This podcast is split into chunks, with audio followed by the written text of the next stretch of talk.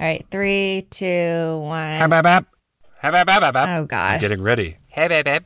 All right, I was gonna. I wanted us to get shibbity, started, but shibbity, I first have to ask: What? Have you always been like this?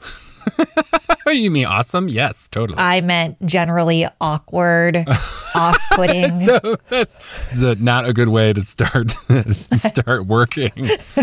What's wrong with you? Oh gosh. Okay, we can't open that can of worms because I'm focused on your can of worms right now, which is like, Okay. you know, loud, Okay. outgoing, funny. I would say yes. Like, okay, so here's an example. To get out of trouble when I was a kid, I used to drop a pencil behind my back and then I would catch it in my butt crack.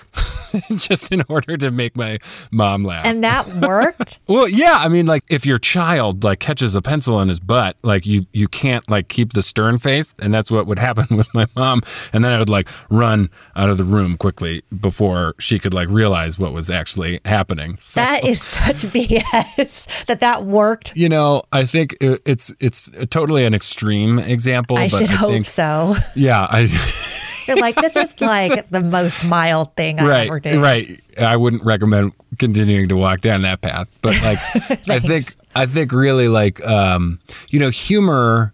My humor and my personality is is all pretty much based off of this kind of like foundation of pain, actually. What do you mean? Well, um, okay. So Robin Williams once said that I think the saddest people always try their hardest to make people happy because they know what it's like to feel absolutely worthless and they don't want anyone else to feel like that. And, you know, for me, it took me a long time to really realize what I was using humor and laughter for. You know, I was using it to cover up the trauma from my youth. I was using it to shelter my alcoholism and my addiction. Does that you get that? Yeah. I'm wondering if you could change your past, do you think you would? Uh no. No, I wouldn't. Like if if someone told me they had this magic pill that I could use to cure me of my disease, I I wouldn't take it. And you know, I don't even think that I would go back and erase the trauma, Hmm. which is kind of like shock. I mean, it's kind of fucked up. But here's the deal addiction is all about feeding a bottomless pit, right? And the life I live now is about filling that with a healthy self worth and empathy. And there are other people out there who do that. They turn something that might be defined as a weakness into a strength, which leads us to today's show. We're talking to Eric Weihenmayer. Most people know him as the blind guy that climbed Everest, but Eric's journey is so much deeper than man conquers mountain. He's got something to say, something that I think resonates on so many levels. I believe that we find our purpose by harnessing our barriers, not by overcoming them. How does an obstacle become a source of power? Let's find out. I'm Patty O'Connell. And I'm Elizabeth Nakano. Welcome to Safety Third, a show about ideas and how we come to believe in them.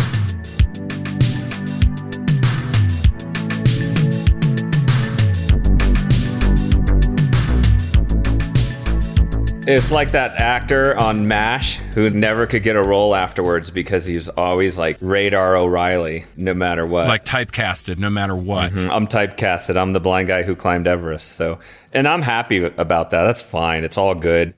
Eric's actually the first blind guy. He climbed Everest in 2001. It wasn't until 16 years later that in 2017, an Austrian climber named Andy Holzer also reached the summit. But Eric's no Radar O'Reilly.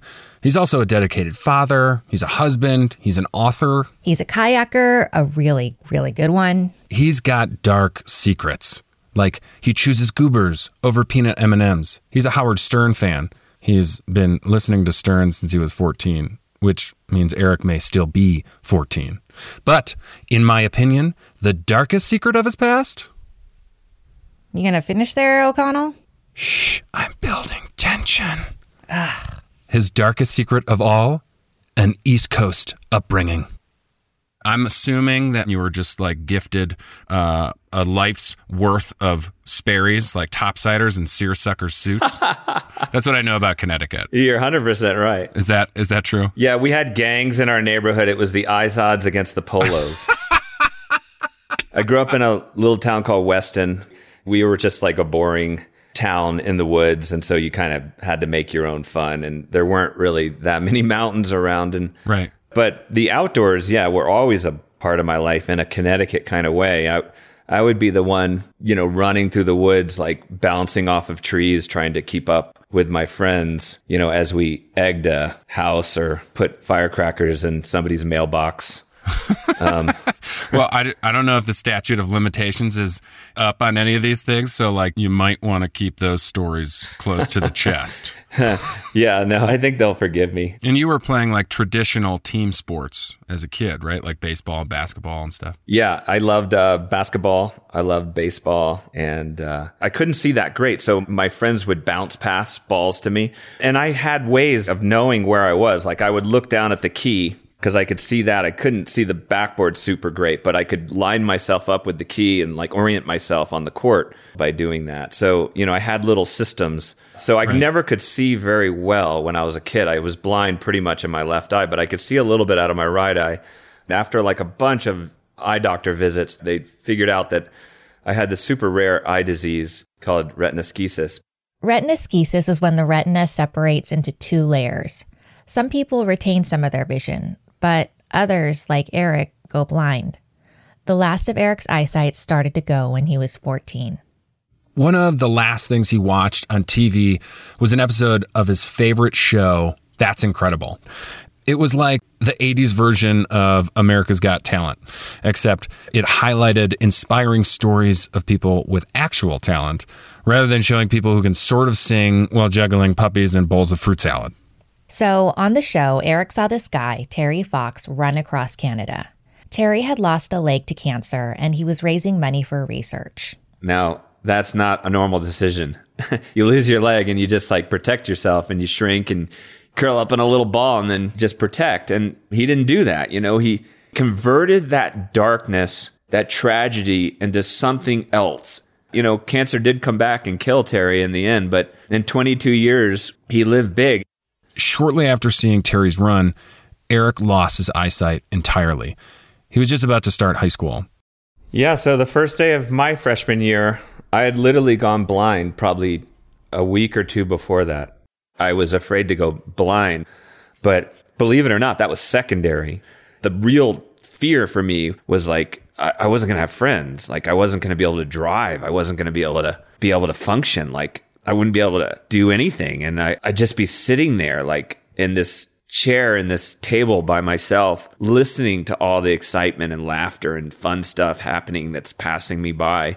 I went into school and my teacher's aide was waiting for me at the front door. And I had to take her arm and walk through the hallways and walk into the bathroom and walk to class and be led around. It was not a way of being popular in school. It was about the worst way you could start high school that I could imagine. Yeah. Um, and then, yeah, there was the cafeteria trying to navigate with my cane and tray of food and trying to be cool at the same time, you know, be with my friends. And my friends were uncomfortable because they didn't know how to treat me anymore. And the way I describe it is I, you know, I felt like I was an egg, you know, like you get thrown on the hallway floor and it's like all gooey and yolks spreading everywhere and people don't even, it's disgusting. They don't know, they want to just kind of avoid it and walk around it, you know, and I was that cracked egg in the hallway. I just, people didn't know what to do with me. I didn't know what to do back. And, you know, you're just sort of mired in darkness and silence and anger. As part of his coping strategy, Eric got a guide dog and he got into sports.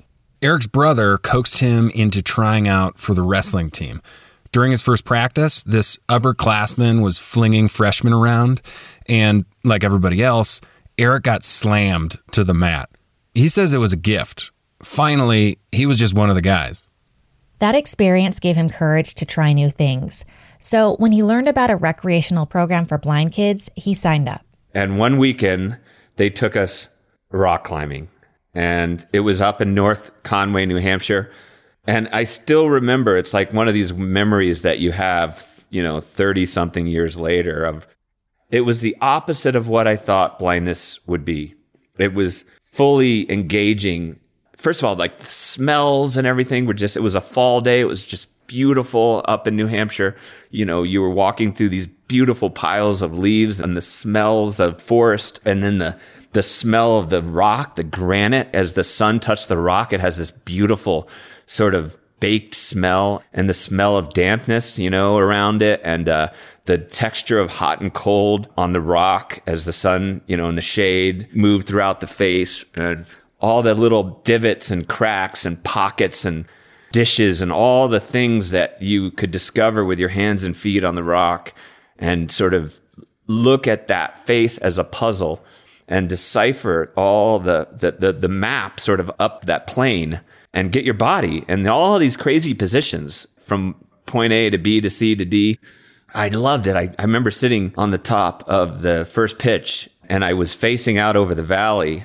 You know, blind people use something that I've begun to use called echolocation, where you can hear the sound of space. Like sound has is vibration that moves out into space and it bounces back off of objects and comes back at you. And, and I could hear the valley below me. I think there was like a chainsaw somewhere in the distance that was creating enough sound that it was kind of echoing across the valley, and I could hear the valley, and it was so so incredible. The only way I can describe it, it was like a rebirth.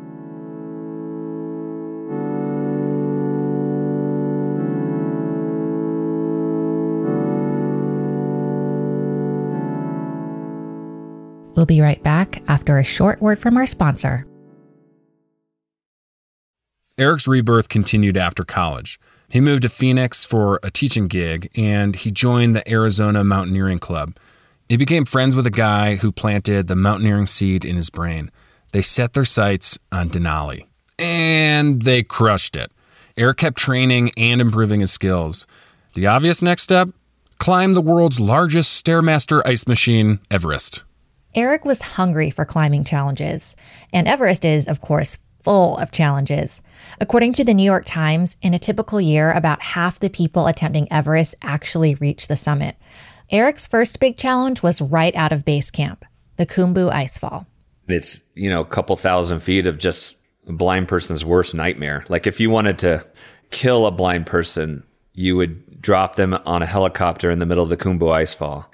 It doesn't meet Americans with Disability Act standards. It just jumbled up boulders of ice of every size imaginable. No step is the same. Every step is at a different angle. You know, there's crevasses everywhere. There's drop offs everywhere. The boulders of ice shift and roll under your feet. You're zigzagging on snow bridges that are the width of your boot and you're trying to like tightrope across these things. You're jumping across some crevasses. There are fixed lines, but still, you're going to break your leg if you fall. There are ladder crossings where you have to, you know, walk across ladders, four or five ladders lashed together with Sherpa boat twine. And the consequences every step, I just was completely overwhelmed. It took me 13 hours to get to the ice fall, and that was just way too long because it's a volatile place. Seracs collapse and fall on top of people and destroy the trail. I kind of staggered my way over the ice fall. I was about 100 feet from Camp One and I tripped over this crevasse. Like the, my front points got stuck in this little crack. And my friend reached over to grab me and he bashed me in the nose with a ski pole. So I came into camp with like blood pouring down my nose. Ugh. My nose is still bent to this day because I think I broke it on Everest, but who knows? So that was a real low point because I mean, I was just thinking like, well, of course it gets harder from here. It doesn't get easier. And if that's the case, I don't have a chance on this mountain. So it seems like like along with what others would see as this like obvious barrier, your blindness. It seems like a big thing or maybe even more impactful was your own self-doubt. I call it the power of no, that voice inside of you that is like, nope, you should not do this. You shouldn't be here. I mean, so was that just as big to deal with?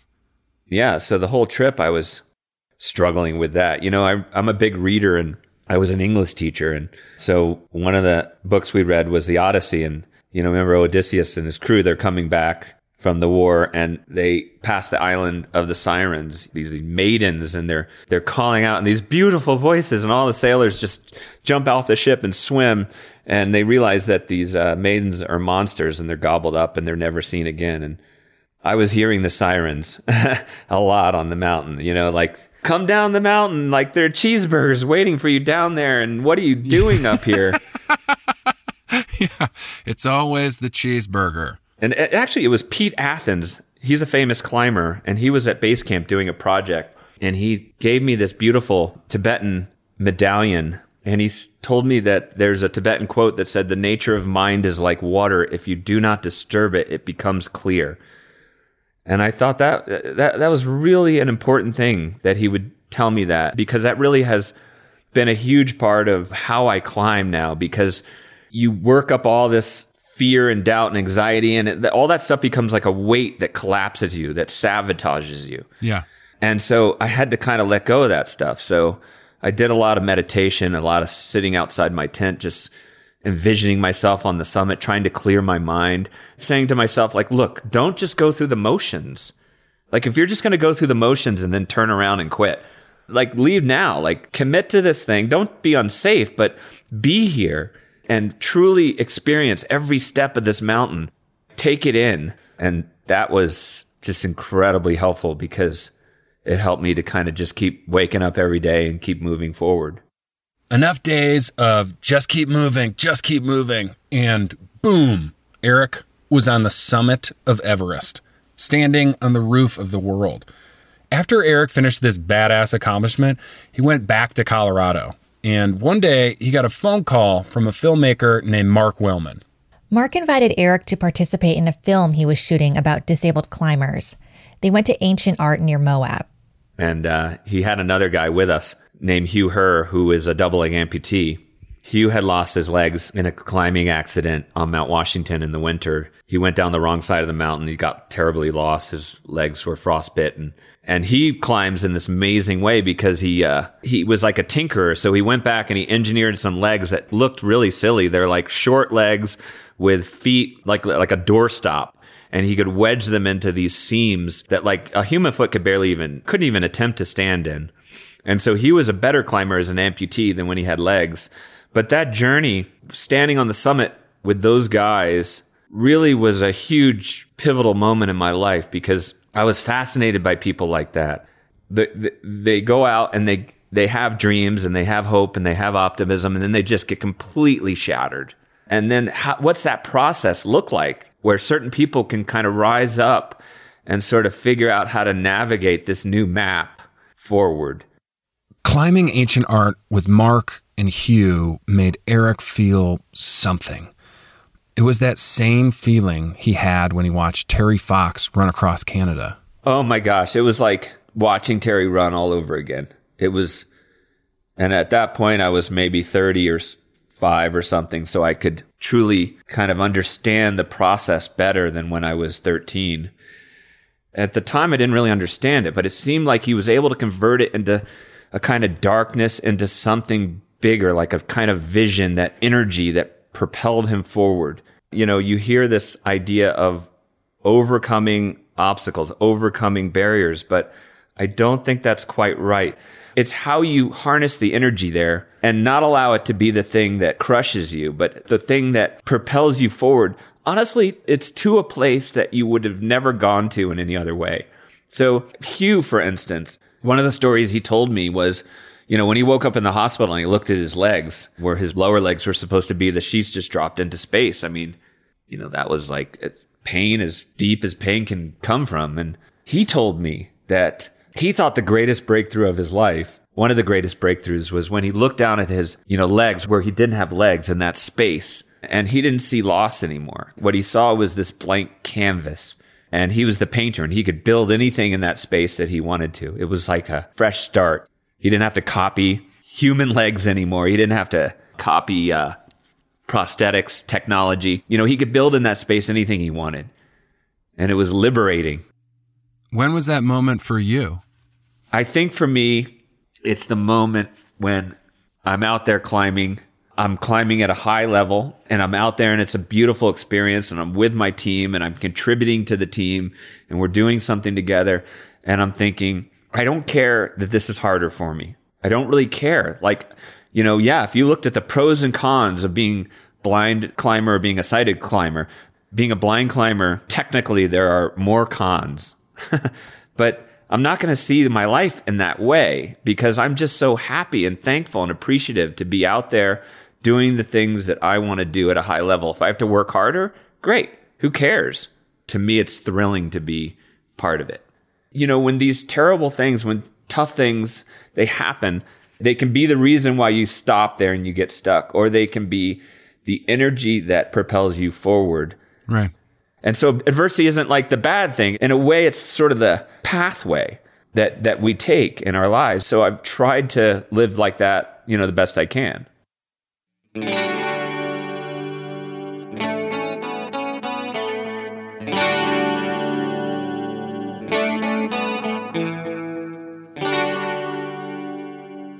you, how, how do you think that your blindness has helped you achieve your goals in your life? I may have, first of all, I may have never even turned to the mountains if I could have seen. I mean, nobody in my family climbed or did anything like that. I mean, so many of the things that have propelled my life forward have actually been because of loss. My mom was killed in a car accident when I was 16, right after I went blind. And after that, my dad said, Hey, you know, like we got to stay together as a family. And so we started hiking together in the summer. And uh, as a blind person, I kind of hated hiking, but I like being with my family. You know, you get a lot of loss in your life, and that's like a hole. It's a hole in your soul. You know, it's damage, right? It's like a bomb going off, and there's this hole that's created. So, what can you do with that? Well, what I've tried to do is to fill that hole in with other things. Fill it in with love. Fill it in with something bigger. Man, I get that feeling. Trying to live life with this like giant hole, you know, it, it does not work. I tried to fill it with selfish mountain pursuits and booze and drugs, and the hole only got bigger. What did fill that void was passion, connection, and empathy. That's what Eric did. And that's why he helped start the No Barriers program. No Barriers gets people outside. It helps them confront and harness any number of challenges. What we find at No Barriers is that most of the world are not physically disabled like me, but they have invisible barriers. So I think, in a way, that experience of going blind and struggling through that gave me a really deep empathy for what that feels like one of the most incredible guys I've worked with that makes a huge impact on me is this guy, Paul. When he was a young kid, his mom was killed in this really violent, horrific way, and just overwhelmed the family. And he was sent off to military school. And, and so, you know, you grow up like that and you have sort of feelings of helplessness and, you know, and, and that's just sort of gets into your DNA. And he joined the military, part of the 1st Cavalry Division he went off. He was really proud to serve, you know, whether whatever your thoughts on the war are, but and then he got blown up, burned over 50% of his body, pits and scars. But he told me, this is like really, really interesting to me, that the physical stuff wasn't the bad part. Like he could deal with the pain and the scars. But the hard part was the shame came flooding back into his life. He said it was straight up shame because now he was, it was sort of validating all his fears. Like he was letting his team down. He was being evac'd out of there. He didn't want to go. And so his life turned pretty bad after that. Car accidents and drug and alcohol abuse and and then he uh, realized that this was not what he wanted to do. And it's always people who are poised. They realize like I am stuck and I don't know how to get out of this. And Paul guided me actually as we climbed Gannett Peak together. And halfway through that experience, as we, you know, talked along the trail, he turned to me and he said, Hey, I feel like I'm waking up from a dream and I need a different kind of life. After that program, he went and checked himself into rehab. He got off painkillers that had been really hurting him. And I like people like Paul because they remind me that growth is painful. It's messy. It's tumultuous. It's not like you hear about in the movies. There's a lot of flailing and bleeding and struggling along the way but it's still possible. So it makes you very hopeful. So Eric continues to challenge himself to grow in messy, tumultuous ways. I mean, he's he's not going to take up knitting in a rocking chair. You know what I mean? So in 2008, he completed the seven summits, meaning he climbed the highest peak on every continent. Bonkers. At the time, only 150 mountaineers had completed the feat. And in 2014, he kayaked the entire length of the Colorado River in the Grand Canyon. That's 277 miles of gnarly whitewater. As a blind person, you can't really look at videos and get a picture of what something is. You have to go through it and experience it.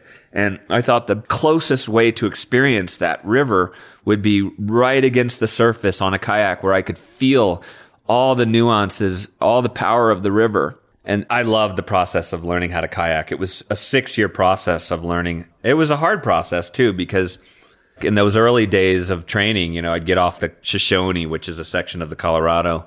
I just have like hit rocks and I'm spinning around and I smash my elbow and I'm bleeding and, you know, I'm flipping upside down and my helmet's pounding against rocks and I pull my skirt and I'm swimming and getting fished out by my friends. And, uh, I'd get on the bank and I'd be like, okay, I got to keep it positive. Like, what am I learning here?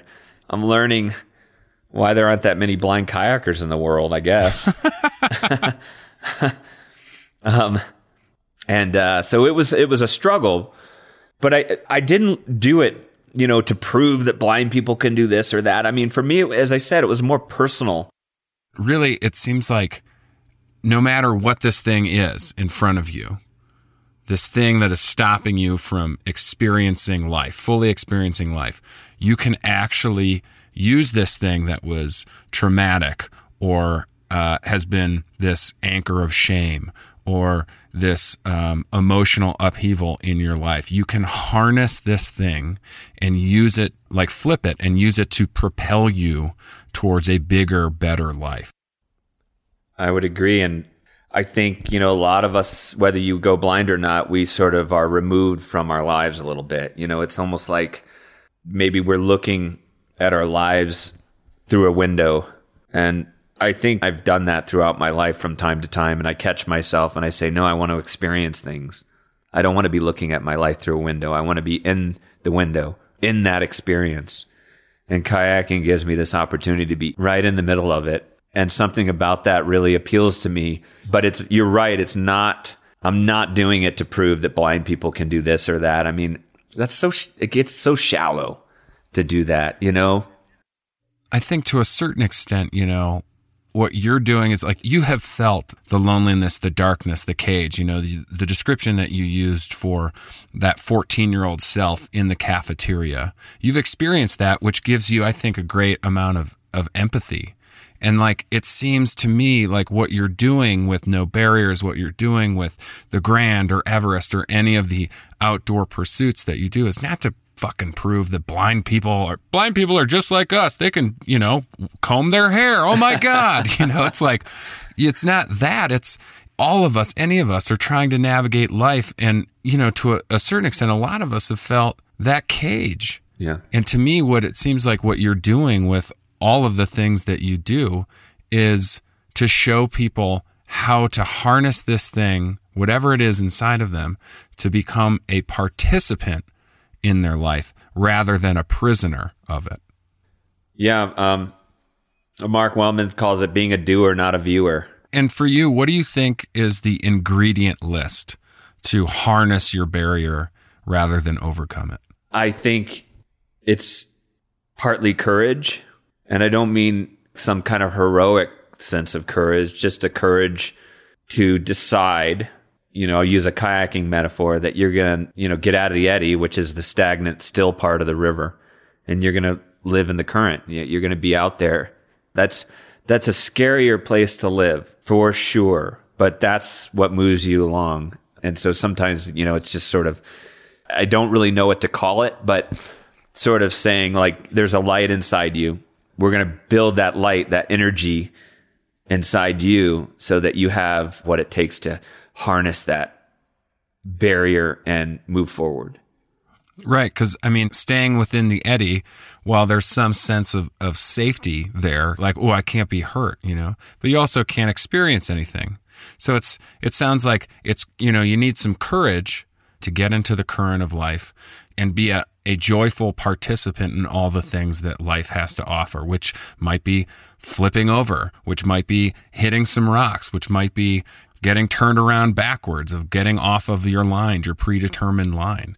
But really, I think the other ingredient in there is you need to be okay with being vulnerable because if you're not okay with maybe the possibility of hurt, then you really don't have the opportunity to really truly experience life at all. You know, that idea of harnessing barriers, I call it alchemy, you know, taking lead and turning it into gold. You know, it's from those medieval sorcerers who tried to take lead and turn it into gold. They couldn't do it, but we can do it inside of us. And I think if you stay in the eddy, you have no chance for alchemy.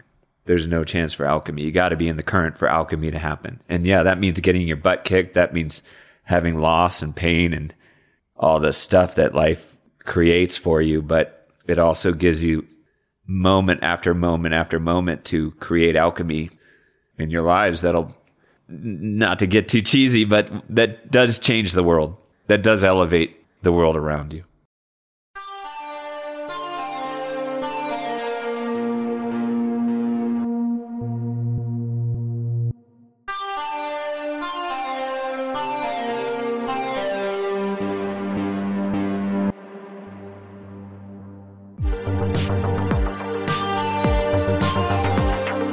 You've been listening to Safety Third, a production of Duct Tape Then Beer.